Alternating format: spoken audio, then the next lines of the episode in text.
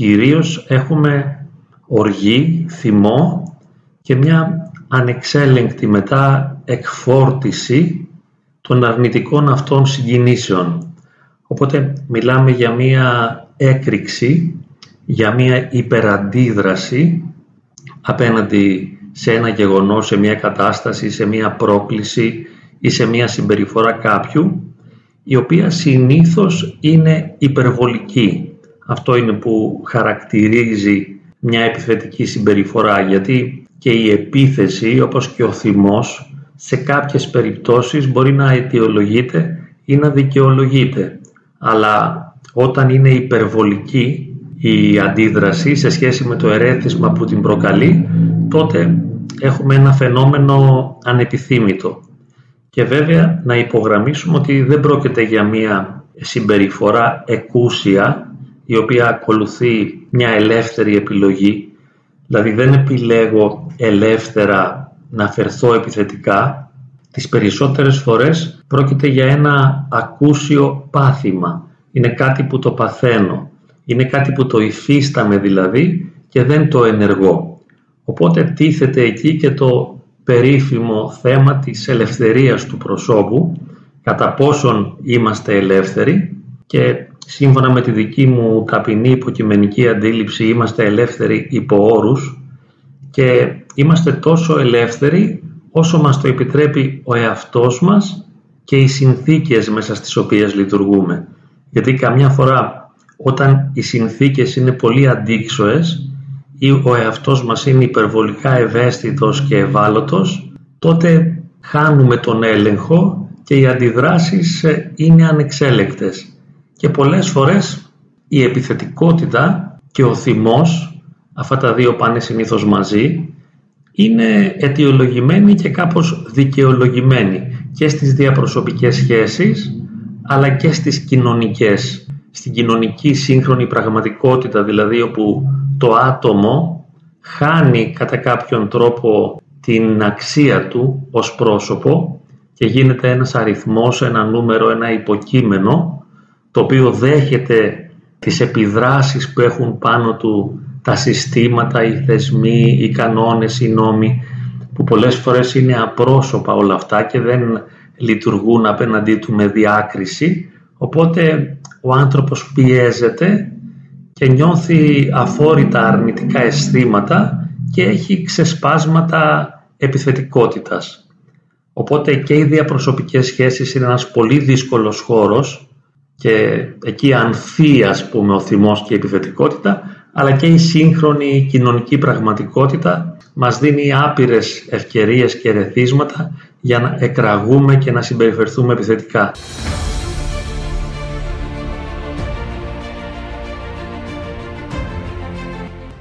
Βέβαια υπάρχουν πολλοί τρόποι να εκφραστείς βία.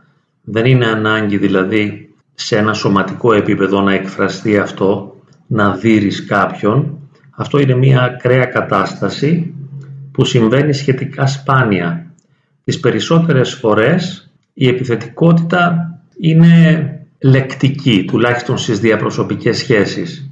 Και βέβαια στην κοινωνική πραγματικότητα υπάρχουν κάποιοι που αντιδρούν, συνήθως οι νέοι, οι μπαχαλάκιδες που λέμε που βγαίνουν και κάνουν κάποιες κινήσεις έτσι ανεπιθύμητες βέβαια για τους περισσότερους από εμάς, αλλά αντιδρούν στην κοινωνική καταπίεση και στο κοινωνικό κατεστημένο, αλλά και στις διαπροσωπικές μας σχέσεις και κυρίως με τους ανθρώπους με τους οποίους συμβιώνουμε, εκεί υπάρχει πολύ στιμός και πολλή επιθετικότητα, κυρίως με λεκτικό τρόπο.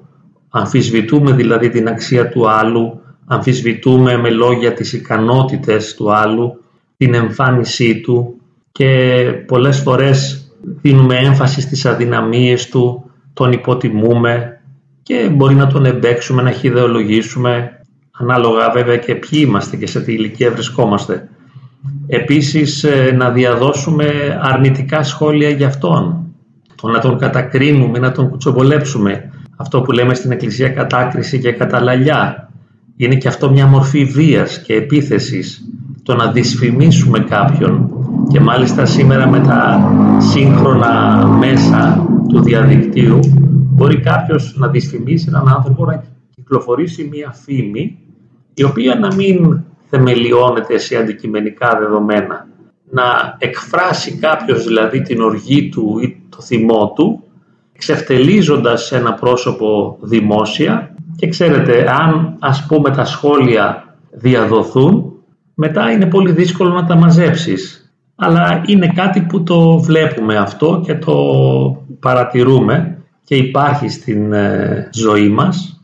Και βέβαια η περισσότερη βία ε, συμβαίνει μέσα στα σπίτια μας και το μεγαλύτερο πρόβλημα δεν είναι από μόνος του ο κορονοϊός ή το οικονομικό ή οι Τούρκοι ή οτιδήποτε άλλο πρόβλημα αλλά είναι ο ίδιος μας ο εαυτός και οι διαπροσωπικές μας σχέσεις είναι που ο εαυτός μας βασανίζεται και ταλαιπωρείται και τις περισσότερες φορές δεν μπορούμε να είμαστε οι άνθρωποι που θα θέλαμε να είμαστε ούτε οι άλλοι είναι αυτό που θα θέλαμε και δεν επικρατεί ειρήνη στα σπίτια μας και αγάπη και ομόνια αλλά υπάρχει σύγκρουση, οργή, θυμός και επιθετικότητα που εκφράζεται επικοιλωτρόπως και εκεί πληγώνονται και βασανίζονται οι άνθρωποι πιο πολύ και πιο έντονα από ότι αυτό που φαίνεται σε ένα αντικειμενικό επίπεδο. Όπως ας πούμε το να αρρωστήσει με τον κορονοϊό που μπορεί να είναι πάρα πολύ οδυνηρό, μπορεί να είναι και θανατηφόρο αλλά εγώ θα έλεγα ότι είναι λιγότερο συχνό και όχι τόσο επώδυνο όσο η κόλαση την οποία βιώνουμε μερικές φορές μέσα στα σπίτια μας όταν έχουμε χάσει τον έλεγχο και εμείς και οι άλλοι και το κλίμα της οικογένειας πηγαίνει από το κακό στο χειρότερο. Και πολλοί άνθρωποι βιώνουν πολύ έντονη οδύνη, η οποία αυτή δημιουργεί παρενέργειες και συμπτώματα και σε ένα ψυχολογικό, ψυχιατρικό επίπεδο, αλλά και ψυχοσωματικά συμπτώματα μπορεί να έχει κανείς.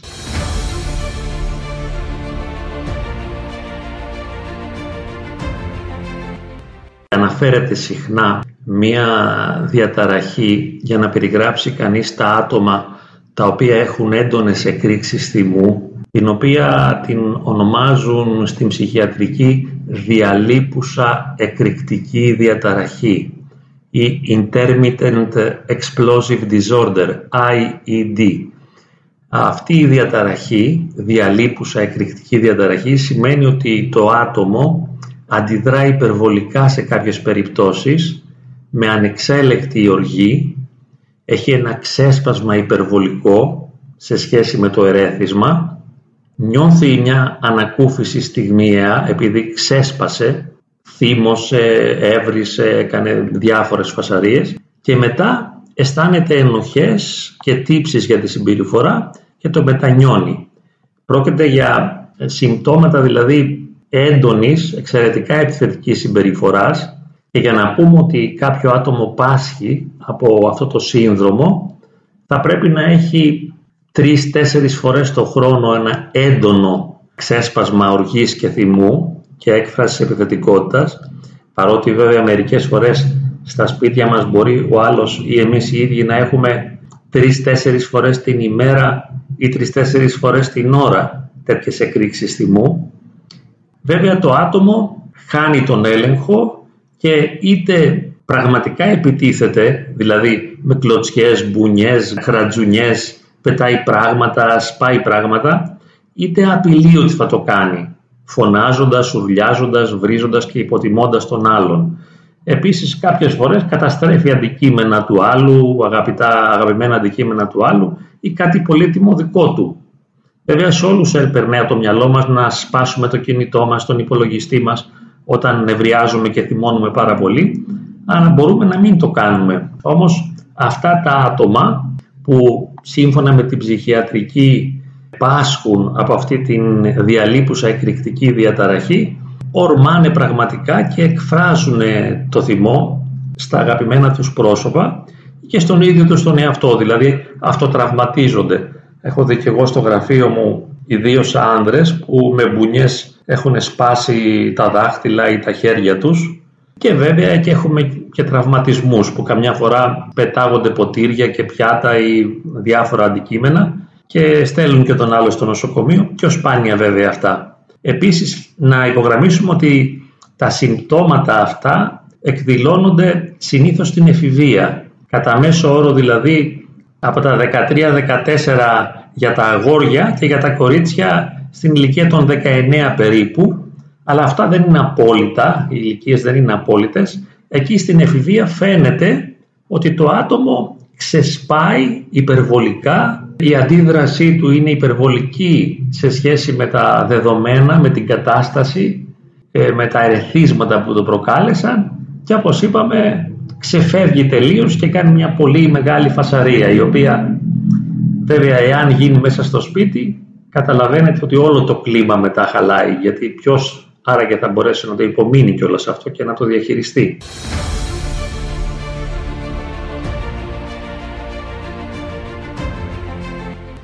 Υπάρχει λοιπόν και μία προσωπικότητα, ιδιαίτερα η αντικοινωνική ή ψυχοπαθητική προσωπικότητα, η οποία και πάλι σύμφωνα με την ψυχιατρική ε, χαρακτηρίζει κάποιους ανθρώπους οι οποίοι έχουν έντονη παραβατική συμπεριφορά. Τα άτομα αυτά θα μπορούσαμε να πούμε ιδιοσυγκρασιακά δηλαδή σε ένα βαθύτερο επίπεδο έχουν ένα εγωκεντρικό παρορμητισμό ανεξέλεγκτο, φανταστείτε έντονος παρορμητισμός, έλλειψη αυτοέλεγχου, αδυναμία ενσυναίσθησης, χαμηλή αντοχή στη ματέωση, όταν τα πράγματα δηλαδή πηγαίνουν στραβά, εκείνοι βασανίζονται και υπεφέρουν πολύ και δυσκολεύονται να διαχειριστούν αντικσοότητες. Επίσης, δεν μπορούν να αναλάβουν ευθύνη, αρνούνται ότι φταίνε για κάτι ή έχουν ευθύνη για κάτι, δεν δείχνουν ανοχή στις κριτικές παρατηρήσεις των άλλων και πολλές φορές προβαίνουν σε παραβατικές και αντικοινωνικές συμπεριφορές. Δηλαδή, για παράδειγμα, ιδιαίτερα τα άτομα τα οποία μπαινοβγαίνουν στη φυλακή για κάποιες συμπεριφορές παραβατικές κατ' επανάληψη, εξακολουθητικά, είναι πολύ πιθανόν η προσωπικότητά τους να είναι ψυχοπαθητική, διότι δεν έχουν γερά κρατήματα, δεν έχουν καλό αυτοέλεγχο, δεν ζυγίζουν τα πράγματα καλά. Δηλαδή φανταστείτε ότι ακόμη και ένας εγκληματίας, ένας παράνομος, και αυτά τα έχουμε δει στις ταινίες με τη μαφία, ας πούμε αυτοί οι μεγάλοι μαφιόζοι, είχαν αυτοέλεγχο σε μεγάλο βαθμό και μια οριμότητα, μια σοφία. Οπότε ήταν πολύ δύσκολο να τους πιάσει η αστυνομία, διότι πρόσεχαν. Ενώ ένας απλός άνθρωπος, ο οποίος εύκολα, πρόχειρα, παρορμητικά παραβαίνει νόμους και κοινωνικούς κανόνες, τότε αυτό σημαίνει ότι έχει πρόβλημα. Διότι δεν έχει αυτό έλεγχο, δεν μπορεί να προσέξει ενώ και πάλι βλέπουμε στις ταινίες, ας πούμε, ένας πραγματικά κακός μιας ταινίας του Hollywood, ας πούμε, είναι κάπως ψύχρεμος, κάποιος νυφάλιος και ορθολογιστής. Καμιά φορά είναι και πλούσιος ή οτιδήποτε άλλο. Αυτοί προσέχουν. Ίσως δεν πάσχουν από αυτή την διαταραχή της προσωπικότητας.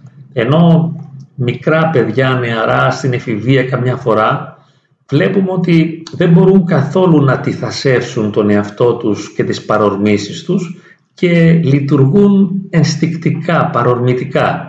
Οπότε πολλές φορές παραβαίνουν κανόνες και νόμους και βέβαια μπαίνουν και στη φυλακή. Επίσης να υπογραμμίσουμε ότι πέρα από αυτή την αντικοινωνική διαταραχή της προσωπικότητας ή την ψυχοπαθητική όπως τη λέμε, Υπάρχουν και άλλα βαρύτερα ψυχικά νοσήματα και ασθένειες που έχουν νευροβιολογική βάση, οι οποίες έχουν μια μεγάλη σχέση με την υπερβολή της επιθετικότητας και του θυμού. Σε περιπτώσεις αυτισμού καμιά φορά μπορούμε να έχουμε υπερβολική και ανεξέλεγκτη επιθετικότητα ή στην οριακή διαταραχή προσωπικότητας, στην διπολική, στη σχιζοφρένεια και καμιά φορά άτομα που πάσχουν από κάποιον όγκο στον εγκέφαλο ή από γεροντική άνοια, είναι πιθανόν και αυτά να εκδηλώνουν συμπεριφορά επιθετική. Βέβαια, η αλήθεια είναι πως όλοι κάτω από κάποιους όρους και συνθήκες και αν πυροδοτηθούν και πατηθούν κάποια ευαίσθητα κουμπιά, θα γίνουμε επιθετικοί. Εν δυνάμει δηλαδή όλοι έχουμε τη δυνατότητα να βιώσουμε και να εκφράσουμε την οργή. Και ακόμη και οι πατέρες της Εκκλησίας λένε ας πούμε να νιώθουμε την οργή ενάντια στα πάθη. Οπότε αξιοποιούμε το θυμό ώστε να μην αμαρτάνουμε γιατί θυμώνουμε με την αμαρτία. Κατά το οργίζεστε και μη αμαρτάνετε.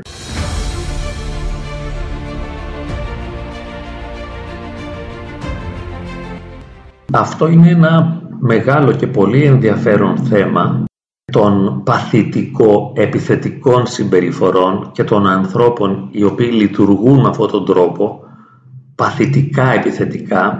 Και έχει ένα πολύ μεγάλο ενδιαφέρον διότι πάνω σε αυτό το θέμα με έναν υποχρεωτικό τρόπο αναγκαστικά συγκρούεται η ψυχοθεραπευτική αντιμετώπιση με την ποιμαντική. Υπάρχουν μερικά θέματα που κατά τη γνώμη μου η σύγκρουση είναι σχεδόν αναπόφευκτη. Ενώ σε κάποια άλλα θέματα μπορούμε να έχουμε μία σύνθεση και μία συναρμογή, ένα τέριασμα της ποιμαντικής με την ψυχοθεραπευτική τακτική και νοοτροπία. Εδώ πέρα όμως τα πράγματα γίνονται πολύ δύσκολα διότι καλούμαστε από την Εκκλησία και από την ποιμαντική θεολογία να λειτουργήσουμε νηπτικά και ασκητικά, δηλαδή με υπομονή και χωρίς να εκφράζουμε οργή και θυμό απέναντι στις ανεπιθύμητες συμπεριφορές του άλλου, αλλά καλούμαστε να είμαστε ταπεινοί. Και έχουμε το παράδειγμα που αναφέρεται ας πούμε στο γεροντικό ότι κάποιος που του μίλησαν πολύ άσχημα μετά έφτισε αίμα και τον ρώτησε ένας αδελφός τι είναι αυτό το αίμα; και λέει είναι ο πικρός λόγος του αδελφού που τόσο πολύ κρατήθηκα και δεν αντιμίλησα που έγινε αίμα ας πούμε στο στόμα μου και αυτό θεωρείται μια νηπτική στάση. Δηλαδή δεν εκφράζω το θυμό, δεν εκφράζω το θυμό, με καταπίνω ας πούμε τα νεύρα μου, το θυμό μου και εκ των προτέρων επιλέγω να μην συμπεριφέρομαι επιθετικά, να μην ανταποδίδω δηλαδή στην ε, επιθετικότητα του άλλου και στα αρνητικά χαρακτηριστικά της συμπεριφοράς του άλλου. Και υπάρχει ας πούμε ένα πρόβλημα γιατί στην ψυχολογία και στην ψυχοθεραπεία λέμε ότι δεν πρέπει να καταπιέζεις το θυμό αλλά πρέπει να τον εκφράζεις και να βάζεις όρια και να διεκδικείς τα δικαιώματά σου. Αυτά θεωρούνται σαν αξιώματα και σαν όροι της ψυχικής υγείας. Δηλαδή οριοθέτηση, διεκδίκηση, εξωτερήκευση των αρνητικών συναισθημάτων και του θυμού και της οργής, αλλά με έναν τρόπο κόσμιο, αξιοπρεπή, τον οποίο τον ονομάζουμε και δημιουργικό.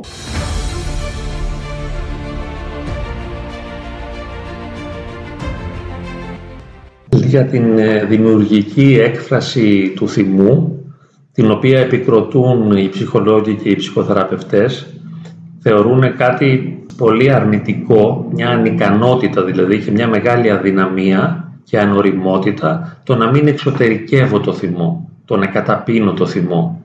Θεωρούν ότι πρέπει ο θυμός πάντα να εξωτερικεύεται.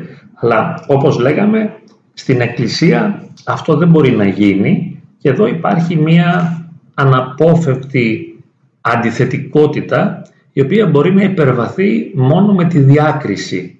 Είναι κάτι πολύ δύσκολο.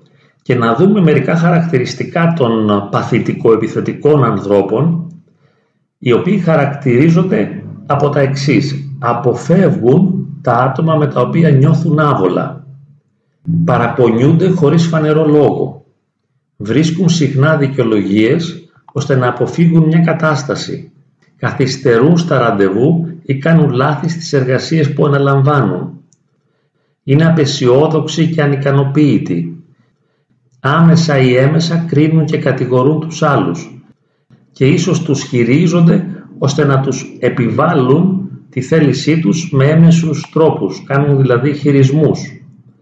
Εδώ βλέπουμε τον άνθρωπο τον απλό, ο οποίος δεν εκφράζει την επιθετικότητά του, δεν έχει τη δυνατότητα να την εκφράσει και γίνεται κατά κάποιον τρόπο ένας αρνητής του άλλου, δηλαδή καταργείται η αγάπη και δημιουργούνται μέσα του κάποια βιώματα, αισθήματα και έχει κάποιες συμπεριφορές οι οποίες είναι ανεπιθύμητες. Το να βιώνω δηλαδή απεσιοδοξία, να είμαι ανικανοποίητος, να γκρινιάζω, να παραπονιέμαι, να χειρίζομαι, να αποστασιοποιούμε, να απομακρύνομαι ή βέβαια μπορώ να εφαρμόσω και άλλους τρόπους.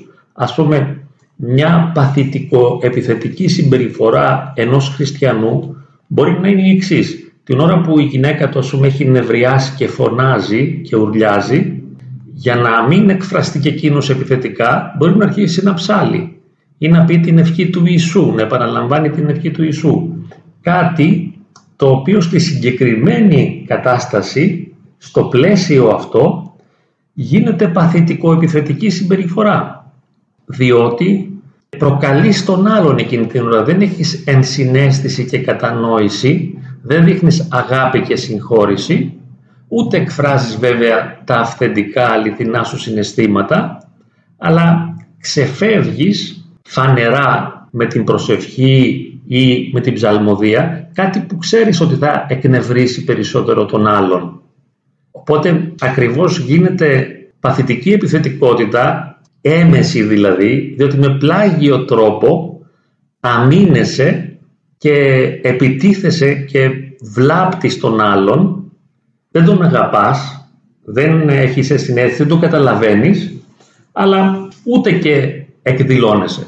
Βέβαια, θα μπορούσε να αναρωτηθεί κανείς, εγώ δηλαδή αναρωτιέμαι σε αυτό, εάν εκδηλώσω τα συναισθήματά μου, εάν θυμώσω κι εγώ απέναντι σε αυτόν που θυμώνει και είμαι στο σπίτι και υπάρχουν και παιδιά, τι θα γίνει; Αυτό που επιμένουν οι περισσότεροι ψυχοθεραπευτές και οι ψυχολόγοι είναι ότι χρειάζεται να εξωτερικεύσεις το θυμό. Μα αν εξωτερικεύσω το θυμό, μπορώ να προγνωρίζω ποιες θα είναι οι συνέπειες αυτής της εξωτερικεύσης. Δηλαδή δεν μπορώ να εξωτερικεύσω το θυμό και ο άλλος οπωσδήποτε να μαζευτεί, να υποταχθεί, να ησυχάσει ή να ισορροπήσει ή να χαλαρώσει. Μπορώ να εξωτερικεύσω το θυμό και να γίνει χαμός. Εκεί που θα εξωτερικεύσω το δικό μου θυμό μπορεί να μου ορμήξει ο άλλος. Εκεί είναι που μπορεί να μου πετάξει κανένα πιάτο στο κεφάλι και να έχω κι εγώ ευθύνη που μου το πέταξε. Επειδή δεν τον κατάλαβα εκείνη την ώρα και φέρθηκα ούτε παθητικό επιθετικά, ούτε και με υπομονή και με ταπείνωση και αγάπη και εκφράστηκα και έγινε ένας χαμός. Νομίζω ότι αυτό που μπορεί να είναι λυτρωτικό στην περίπτωση αυτή και να έχουμε μία υπομονή με ενσυναίσθηση, μια θεραπευτική υπομονή για τον εαυτό μας και για τον άλλο, είναι να έχω εκείνη την ώρα αυθεντική και αληθινή προσευχή. Αλλά είναι κάτι πάρα πολύ δύσκολο, θα μπορούσαμε να πούμε σχεδόν άπιαστο, εφόσον ακόμα και οι μοναχοί προχωρημένοι και οι ηγούμενοι κλπ, αγιασμένοι άνθρωποι, χάνουν τον έλεγχο και θυμώνουν κι αυτοί. Είναι δύσκολο πράγμα γιατί ο θυμός, η οργή αυτή της επιθετικότητας έρχεται ευνίδια και καταργεί τις άμυνες, καταργεί τον αυτοέλεγχο. Και μπορεί να έχεις προγραμματίσει εκ των προτέρων ότι θα βρεθείς ήσυχα, με πραότητα, με αγάπη, λένε μερικοί δεν θα ξανατσακωθούμε και μετά την ώρα του θυμού κρεμίζονται τα πάντα και όλες οι υποθέσεις που είχες κάνει, όλα εκείνα που ήθελες αφαιτούνται βέβαια διότι ακριβώς ο θυμός έρχεται να καταργήσει τη λογική επεξεργασία των δεδομένων, τη θέληση θα λέγαμε και ακόμα και την ελευθερία του ανθρώπου και τον καταλαμβάνει.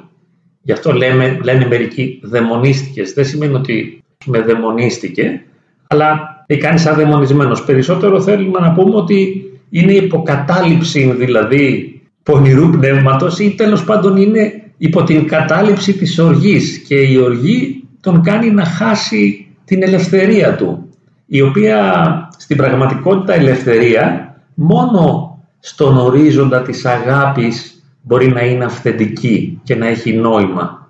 Δηλαδή μια ελευθερία χωρίς αγάπη δεν έχει νόημα. από μόνη της, δεν μας οδηγεί πουθενά. Δεν οικοδομεί τίποτα δηλαδή, καταστρέφει. Θα μπορούσαμε να πούμε ότι γίνεται ελευθεριότητα η ελευθερία.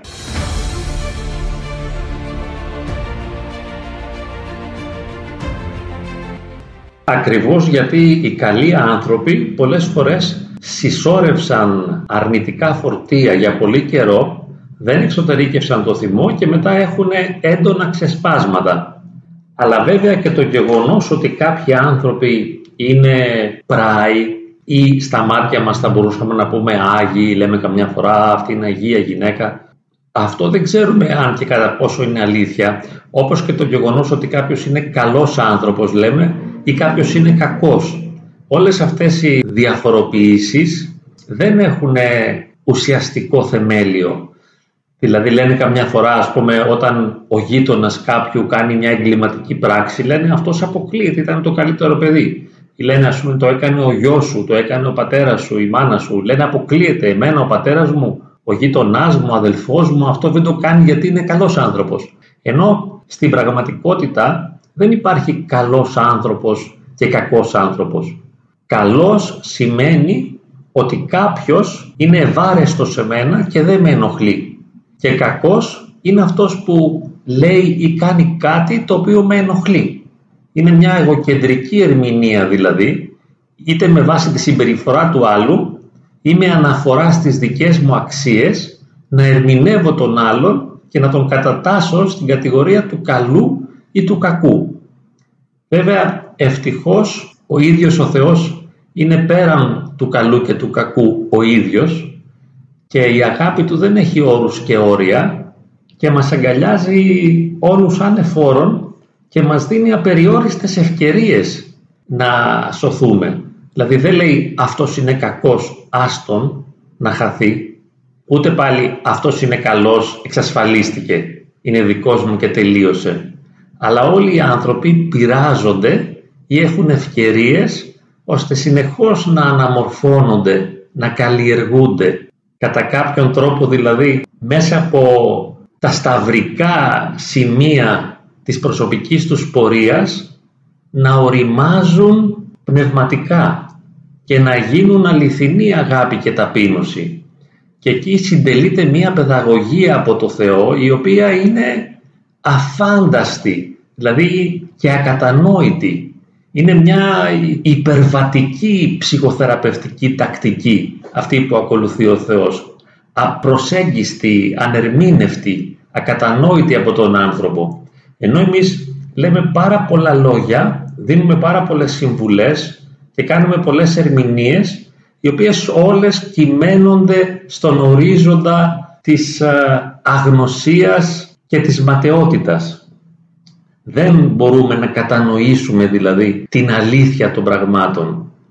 Είναι πολύ δύσκολο να πλησιάσουμε την αλήθεια και να δούμε τον εαυτό μας όπως πραγματικά είναι ή να δούμε τον άλλο, το διπλανό μας όπως πραγματικά είναι ή το Θεό όπως είναι. Αυτό αποκλείεται σε αυτή τη ζωή να το κατανοήσουμε πλήρως, αλλά πολλές φορές δεν μπορούμε και να δούμε το πώς ο Θεός βλέπει τα πράγματα.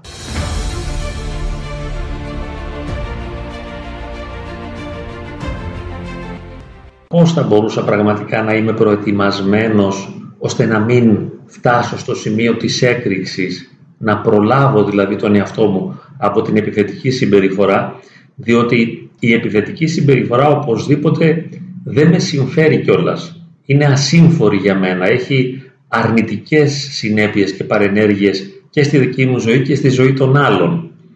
Και σίγουρα δεν μπορεί να γίνει με λόγια και με συμβουλές και με διαβάσματα και ακούσματα. Να σας πω ένα παράδειγμα. Εχθές έδωσα το αυτοκίνητό μου να μου το πλύνουν μετά από πέντε χρόνια ας πούμε. Όταν το πλύνει ο άνθρωπος μου λέει το μεταμορφώσαμε. Και πραγματικά εγώ αισθάνθηκα ότι αυτός έκανε κάτι σημαντικό, δηλαδή καθάρισε αυτό το πανοβρώμικο αυτοκίνητο. Αυτό ήταν μια υπέροχη πράξη. Ήθελα να του πω μπράβο ρε φίλε, αυτό που έκανες έχει μια σημασία, έχει μια αξία. Δεν ήταν δηλαδή στα πλαίσια μιας διδασκαλίας, ενός προβληματισμού ή ενός κηρύγματος, αυτός έπλυνε το αυτοκίνητο. Με ανάλογο τρόπο κάποιος μπορεί να ποτίσει ένα λουλούδι ή να ταΐσει ένα σκυλάκι στο δρόμο. Αυτά είναι πράξεις ή να πάρει μια αγκαλιά κάποιον. Είναι πράξεις. Με τα λόγια συνήθως δεν βγαίνει άκρη. Επειδή όμως είχα μία ώρα ελεύθερο χρόνο εχθές, έκανα μία βόλτα, ένα περίπατο ώστε να μου πλύνουν το αυτοκίνητο και πού πήγα φυσικά σε μια εκκλησία. Μπήκα μέσα, είχε και πολύ κόσμο η εκκλησία, λέω κάτι δεν πάει καλά εδώ, με μία μόνο πόρτα ανοιχτή, εγώ με τη μάσκα φοβισμένος πάντα, περνάω, δεν προσκυνάω, κάνω μόνο το σταυρό μου, μπήκα από τη μία και βγήκα από την άλλη. Βγαίνω λοιπόν έξω και κάθομαι στο σκαλάκι έξω από την εκκλησία και συνειδητοποιώ ότι έχω αλλάξει. Δηλαδή, αλλιώς μπήκα και αλλιώς βγήκα. Είναι σαν να λέμε έμεινα άναυδος. Δεν είμαι ο άνθρωπος που εκκλησιάζεται συχνά ή προσεύχεται. Ακούω κάποιες ακολουθίες στο ράδιο. Είμαι σε μία ψύχρα, αλλά εκεί έγινε μία μετάλλαξη. Δηλαδή, πέρασα από την εκκλησία. Βέβαια, η αλήθεια είναι ότι τελείωνε ο Εσπερινός και άρχιζε η παράκληση. Και λέω μετά γι' αυτό ήταν τόσος κόσμος. Και δεν ξέρω, η Παναγία ας πούμε έβαλε το χεράκι της, έγινε ένα άγγιγμα ψυχής. Αυτή είναι μια πάλι πρακτική αλλαγή, δεν είναι λόγος. Δεν μου είπε κανείς τίποτα. Εγώ σκέφτηκα αρνητικά πράγματα. Πολλοί κόσμοι μαζεμένοι, η ατμόσφαιρα δεν είναι καθαρή, δυνατά τα μικρόφωνα. Αυτά ήταν σκέψεις και προβληματισμοί, αλλά έγινε ένα άγγιγμα ψυχής. Οπότε, σίγουρα το σημαντικότερο είναι να μπορεί κανείς να είναι σε μια τέτοια σχέση κοινωνίας και ενότητας με το Θεό. Εγώ δεν μπορώ να το κάνω, μόνο έκτακτα το ζω. Πέρα από αυτό, μπορεί κανείς να προστατέψει τον εαυτό του, ώστε να διατηρείται χαλαρός. Πέρα από το ζήτημα του Θεού, δηλαδή να μπορώ να είμαι ήρεμος. Άρα να μην καταπιέζομαι πολύ και να φροντίζω να ευαρεστώ τον εαυτό μου να φροντίζω τον εαυτό μου ώστε να νιώθει καλά. Γιατί είναι ένας ταλέπορος εαυτός. Δεν μπορώ να τον βάλω στην άσκηση, εκτός κι αν η άσκηση αυτή είναι γόνιμη και έχει ένα καρπό ησυχαστικό. Αν όμως η ασκητική δεν έχει ησυχαστικά ευλογημένα αποτελέσματα επάνω μου, είναι καλύτερα να με ευαρεστήσω, να με υποστηρίξω και να με βοηθήσω. Οπότε φροντίζω γενικά τον εαυτό μου να νιώθει καλά και να μην πιέζεται και να μην καταπιέζεται. Τώρα πρακτικά την ώρα της επίθεσης τα πράγματα είναι πολύ δύσκολα. Θα χρειαστεί να μην χάσω τον έλεγχο. Που το πρώτο πράγμα που μου έρχεται είναι αυτό. Δηλαδή χάνεται ο έλεγχος και μπαίνω κι εγώ στον ορίζοντα του πολέμου. Αλλά εάν παραδείγματος χάρη πάρω βαθιές εισπνοές που λένε όλοι οι ψυχολόγοι σε αυτό. Πάρε βαθιές διαφραγματικές εισπνοές. Ανάπνευσε βαθιά από τη μύτη και βγάλε σιγά σιγά τον αέρα από το στόμα. Ή λέμε να βάλεις την προσοχή σου κάπου αλλού. Παραδείγματος χάρη να θυμηθείς ποια βουνά της Ελλάδας γνωρίζεις ή ποια ποτάμια. Ή να σφίξεις το μυϊκό σύστημα, τα χέρια, τα πόδια, τους ώμους, την κοιλιά, όλο το σώμα και να αφήσεις τους μυς να χαλαρώσουν μετά. Αυτά μπορεί να σε βοηθήσουν εκείνη την ώρα, αλλά πρέπει να είσαι εξασκημένος. Δεν θα το κάνεις μια φορά και να πιάσει, επειδή τώρα το είπαμε ή το άκουσες. Χρειάζεται πρακτική άσκηση. Και βέβαια, ένας άλλος τρόπος είναι να φύγεις μακριά από τον άνθρωπο τον θυμωμένο όταν καταλαβαίνεις ότι δεν θα μπορέσεις να το διαχειριστείς. Δηλαδή αφού η γυναίκα σου ή ο άντρας σου φωνάζει, είναι έκρηθμος, έχει ξεφύγει, πριν ξεφύγεις κι εσύ ή πριν πικραθείς πάρα πολύ, σήκω και φύγε. Μπορείς να έχεις και τα ρούχα σου και κάποια παπούτσια έξω σε ένα καλόγερο στην πόρτα δίπλα, ώστε να φύγεις πολύ γρήγορα, να τραπετεύσεις. Μακάρι να έχετε συνεννοηθεί και οι δύο βγάζοντας μια κόκκινη κάρτα, η οποία σημαίνει θα τα πούμε σε μια ώρα. Κόκκινη κάρτα, φεύγω. Είναι όριμες συμπεριφορές, μια όριμη αντιμετώπιση, εάν συνειδητά κανείς δηλαδή μπορεί να το κάνει σε συμφωνία με τον άλλο. Μετά από αυτό όλα έχουν αλλάξει. Δηλαδή αν μπορέσεις να πας για ψώνια ή στο σούπερ μάρκετ υπάρχουν πολλές πιθανότητες να έρθεις μετά μεταλλαγμένος. Εγώ δηλαδή που είχα την ευλογία να είμαι 30 χρόνια ψυχολόγος, όλα αυτά τα χρόνια ποτέ δεν έχω κάνει μία συνεδρία η οποία μετά να μην με μεταμορφώσει τελείως. Δηλαδή, αν κάνω μία συνεδρία με έναν άνθρωπο, Ενώ πριν μπορεί να ήμουν πολύ πεσμένος, αγανακτισμένος, πικραμένος, θυμωμένος ή οτιδήποτε άλλο, μετά από αυτή την ώρα βγαίνω τελείως ανανεωμένος. Είναι παράξενο. Αλλά αυτή η εμπειρία με βοηθάει να αλλάξω πλήρως προφανώς, αφού γίνεται πάντα. Δηλαδή, επανέρχομαι με άλλο τρόπο. Γι' αυτό και λέμε μακάρι κάποιος να πάει στον κήπο, αν έχει, ή να τρέξει, ή να κάνει ποδήλατο, οτιδήποτε. Να τρέξει γρήγορα, να φύγει να προλάβει. Επίσης, φανταστείτε ένα ζευγάρι, ας πούμε, ιδανικό χριστιανών, ας πούμε, που την ώρα που θα εξαγριωνόντουσαν, αυτό είναι τελείως ιδανικό, δεν το φαντάζομαι καν ότι μπορεί να γίνει, να πάνε να κάνουν μαζί μια παράκληση στην Παναγία στα εικονίσματα. Δηλαδή, κόκκινη κάρτα σημαίνει πάμε να κάνουμε την παράκληση και μετά συνεχίζουμε. Οπωσδήποτε, αν αντέξουν να, να ολοκληρώσουν μια παράκληση, θα έχει φύγει αυτό, ναι, θα έχει φύγει. Βέβαια, μετά, αν θέλεις, μπορείς να κάνεις και καταγραφές. Δηλαδή, μπορείς να γράψεις ένα χαρτί ποια ερεθίσματα πυροδότησαν τα αρνητικά σου αισθήματα, να έρθεις σε αυτογνωσία δηλαδή βαθύτερη τώρα, κάνεις καταγραφές. Δηλαδή, τι με ερέθησε, τι ένιωσα, τι σκέφτηκα, να καταγράφω όλα αυτά, πού έκανα λάθος, με ποιο τρόπο θα μπορούσα εναλλακτικά να χειριστώ την κατάσταση, υπάρχει ένας καλύτερος τρόπος διαχείρισης και αν το είχα διαχειριστεί αλλιώς, τι όφελος θα είχα. Μπορώ να κάνω έτσι διάφορες καταγραφές και τα προτείνουν αυτά καμιά φορά οι ψυχολόγοι και είναι λειτουργικά σε μερικούς ανθρώπους που μπορούν να τα κάνουν. Μακάρι να μπορέσουμε να επεξεργαστούμε σε ένα βαθύτερο επίπεδο δηλαδή την εμπειρία αυτή του θυμού ή της σύγκρουσης. Γι' αυτό αν κανείς δει ένα έτσι ευλογημένο ζευγάρι που δεν συγκρούεται αλλά έχουν χαρά είναι σαν να είδε, τι να πούμε τώρα, έναν, έναν Άγιο στο Άγιο Όρος που λέμε καμιά φορά, εγώ συνάντησα τον Άγιο Παΐσιο. Έτυχε να συναντήσεις δύο ανθρώπους που χαίρονται τη συμβίωσή τους.